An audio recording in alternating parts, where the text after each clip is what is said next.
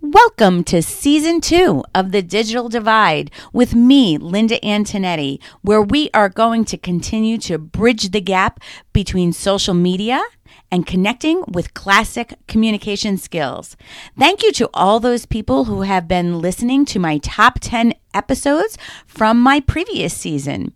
This season, what I would like to continue talking about is communication skills, of course, but I am going to focus on the speech, language, and social development of children. So I want to focus on what you should expect when it comes to your child's communication skills development.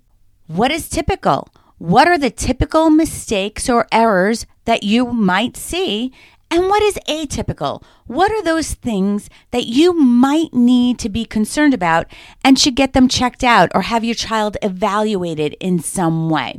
I also want to go over what are some things that you can do to help your child be successful in their communication skills? What are some activities or daily routines that you might be able to add to your interactions with your children to help them improve on those communication skills that are necessary for them as they grow. So, today, what I want to do is just introduce you to those three areas of communication speech, language, and social skills.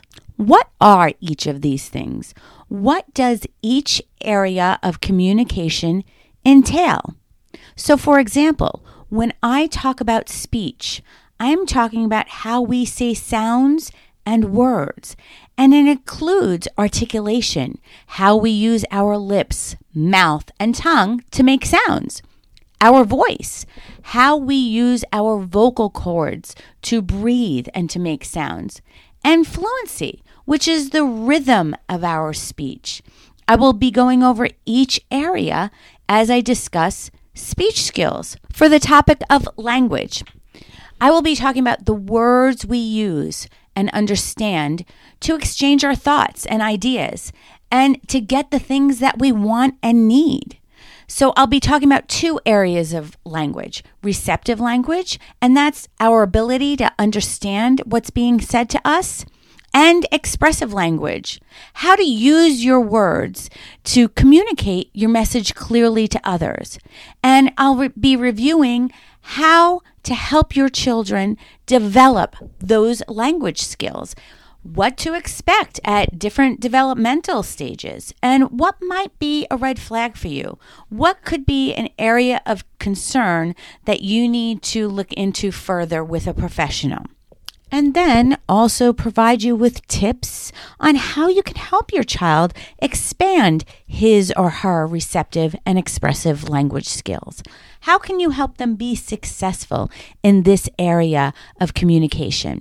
Moving on to social skills, we'll be focusing on how we use our speech and language for different reasons and in different situations how to follow the rules of conversation and interact with others using our verbal and nonverbal communication while implementing those implied rules. And then, why are these social skills for our children important to develop? And what can we do to help them develop these social skills so that they can grow and interact with anyone, anywhere, at any time, and help them to be successful communicators. So, this is what we're going to be focusing in on this season on the digital divide. We're going to be looking at those crucial milestones for your children to develop their communication skills, looking at what you should expect in each milestone, in each area of communication, and what might be a red flag for you what might you need to be concerned about and checked into by a professional? And then how you can help your child develop his or her communication skills so that they can grow to be successful communicators. So, if you're a parent interested on how you can help your child develop their communication skills or just want to know what are some signals that you need to look out for, or even a daycare provider or a preschool teacher who may have the same concerns, this would be a great series to just give you some ideas of what you should expect, what to look out for, and how you can help each child with these crucial skills that they need to communicate effectively and efficiently.